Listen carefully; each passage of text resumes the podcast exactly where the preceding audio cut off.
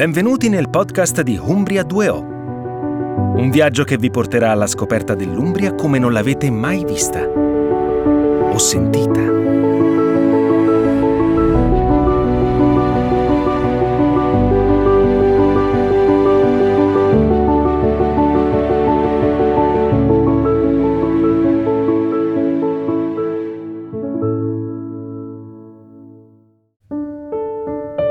Riprendiamo il nostro viaggio tutto da ascoltare nei territori dell'Umbria, attraverso i laghi, le sorgenti e i fiumi che percorrono questo meraviglioso paesaggio e la sua storia millenaria.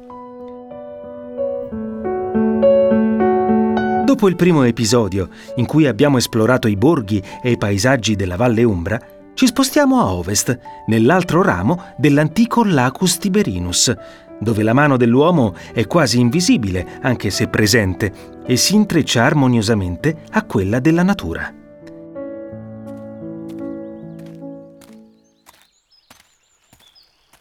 Raggiungiamo quindi la Valle Tiberina, che da Todi si estende verso i confini con il Lazio e che oggi è attraversata dal glorioso eterno fiume Tevere, da cui prende il nome. Eterno. Beh, si fa per dire, in realtà, come sappiamo, in questa valle, due milioni di anni fa, al posto del Tevere c'era la sconfinata distesa d'acqua dell'Acus Tiberinus. Sulle sue sponde sorgevano foreste, alberi d'alto fusto si innalzavano con la calma dei secoli, come vecchi saggi che sanno aspettare il tempo giusto delle cose e onorano in silenzio la madre terra, prendendo senza fretta solo ciò che è necessario. In questo tempio di quiete, un unico suono, un rombo costante, percorreva gli spazi. Era il fragore dei fiumi, che scendevano impetuosi dalle montagne per riversarsi nel lago. Il fiume Tevere era uno di questi. Si gettava nel lago aprendosi in un grande delta e i suoi sedimenti, ricordate Foligno? Ne abbiamo parlato nello scorso episodio, hanno creato il colle su cui oggi sorge la città di Perugia un colle che deve la sua forma conica al depositarsi dei detriti del Tevere nel corso dei secoli.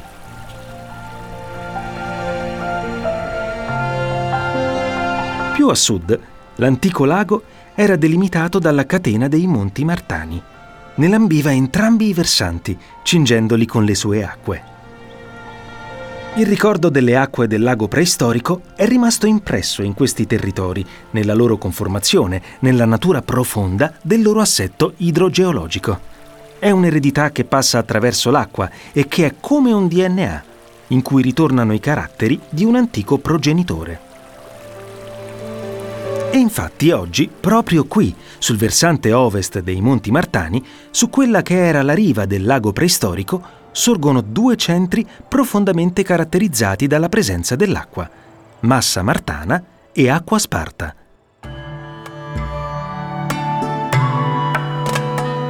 Incoronato dalle montagne e racchiuso da mura possenti, il borgo di Massa Martana ci accoglie con un ingresso monumentale che rivela le case raccolte al suo interno. Da qui, al tempo dei Romani, passava la via Flaminia, che ancora riaffiora dal terreno con le sue pietre levigate dal tempo.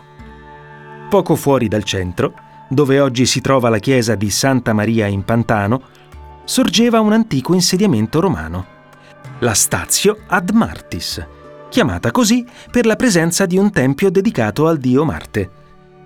Una stazio era un luogo in cui chi era in viaggio trovava ristoro e potete immaginare quante persone passavano da qui, anche perché questo punto era uno scalo obbligato per la vicina Todi, città già importante ma non coinvolta nel tracciato della via consolare.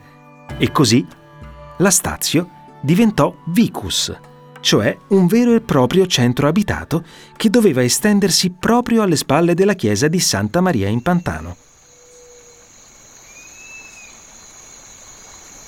Come suggerisce il nome, questi erano terreni paludosi, fortemente influenzati dalla presenza dell'acqua.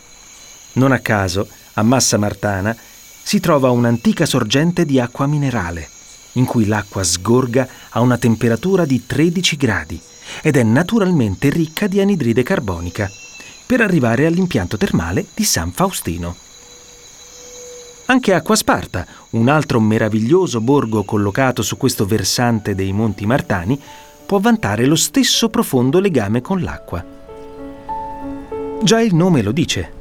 Dal latino ad aquas partas, cioè presso le fonti sorgive, qui ad Acquasparta si trovano le prestigiose terme Amerino, le cui acque bicarbonato alcaline arrivano da due fonti diverse, le sorgenti di Furipane e dell'Amerino.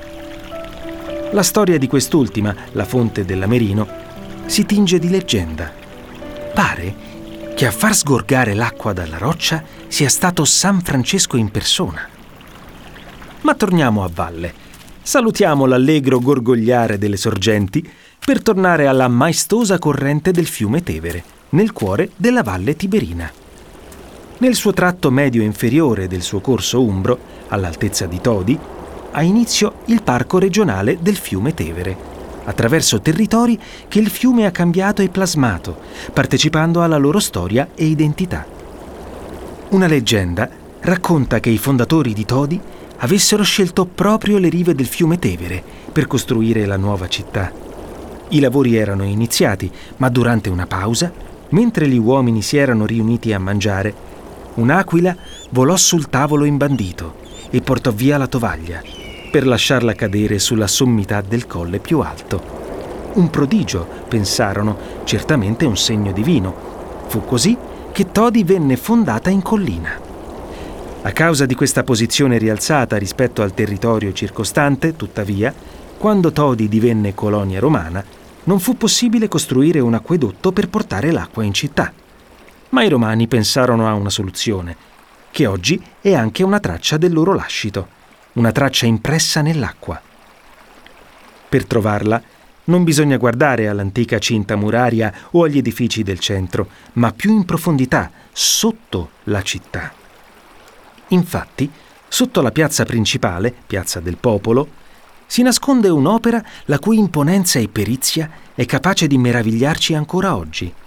Si tratta di due grandi cisterne realizzate nella seconda metà del primo secolo a.C., allo scopo di raccogliere e convogliare l'acqua in tutta la città.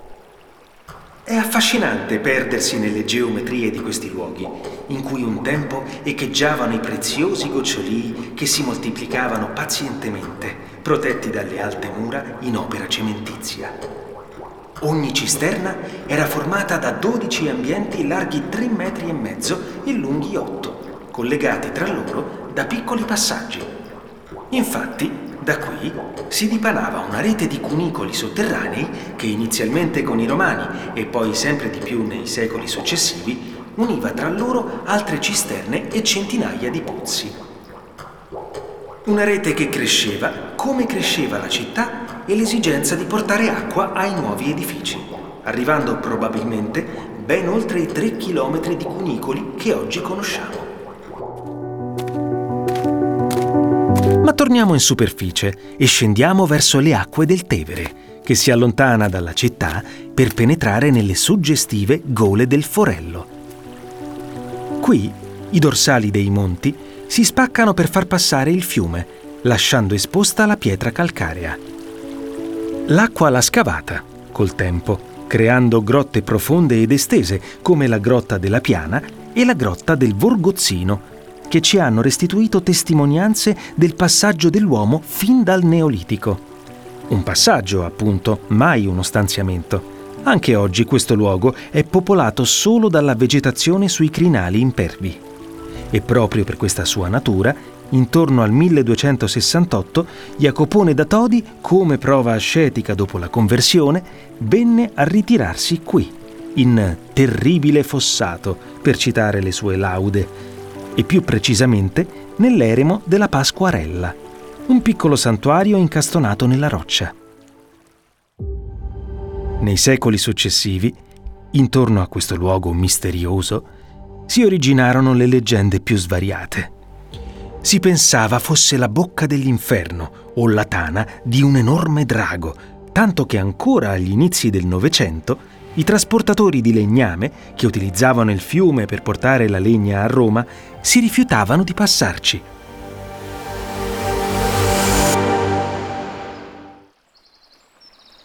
Superate le gole, gli spazi si aprono, i misteri svaniscono.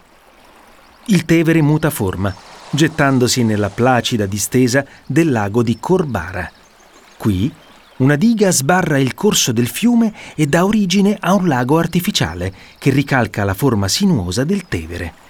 La costruzione della diga rappresentò una delle opere più imponenti di ingegneria idraulica dell'Italia centrale e fu completata nel 1962.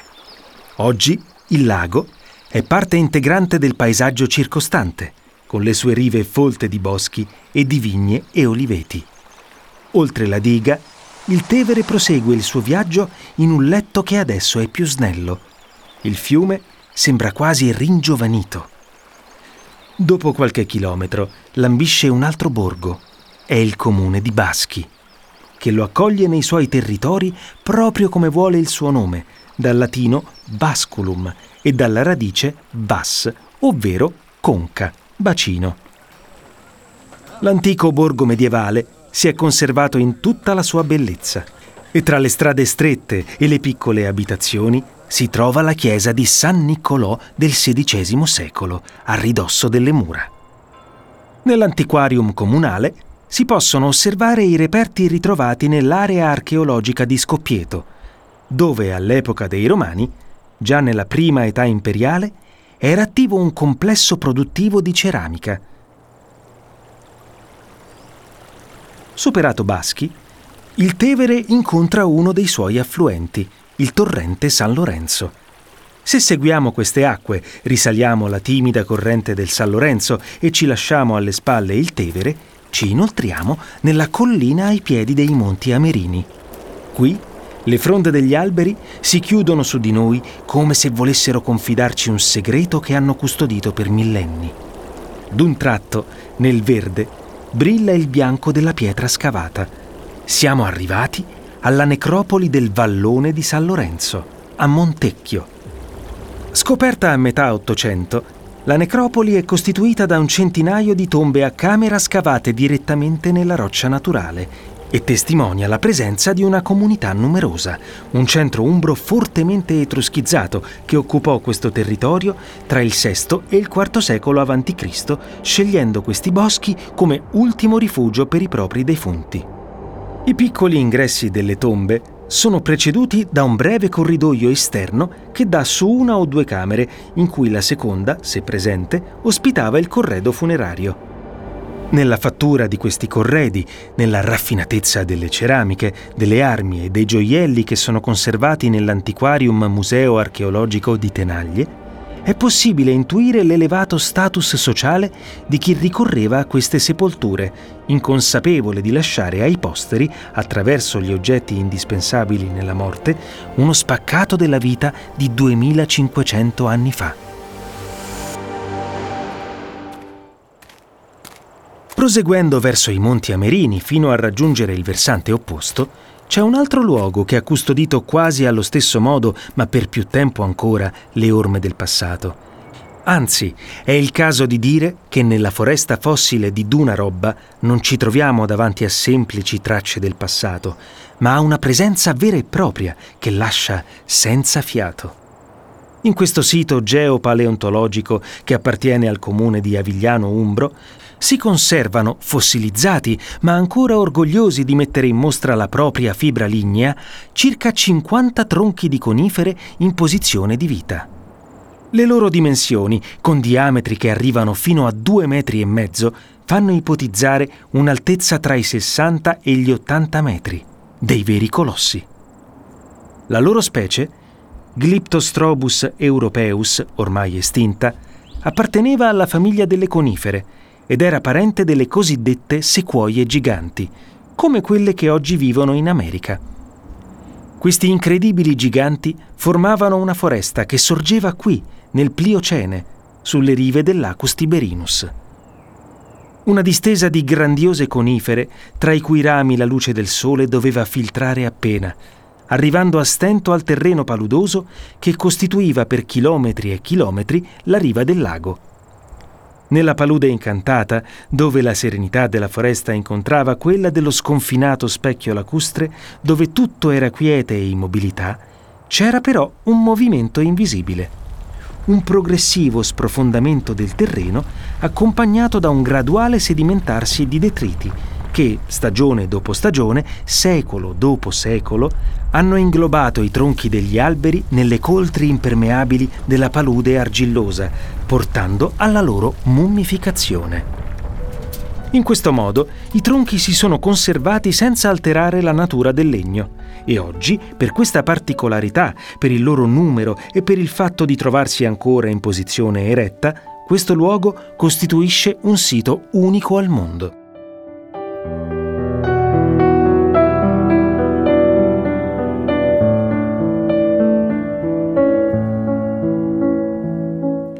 Tra i boschi di oggi e poco lontano dalla foresta fossile sorge Avigliano Umbro, che sotto i Romani ha rappresentato un punto di riferimento molto importante per il commercio della zona, grazie alla vicinanza con la via Amerina che univa Roma alla città umbra di Ameria, seguendo le tracce di percorsi ancora più antichi.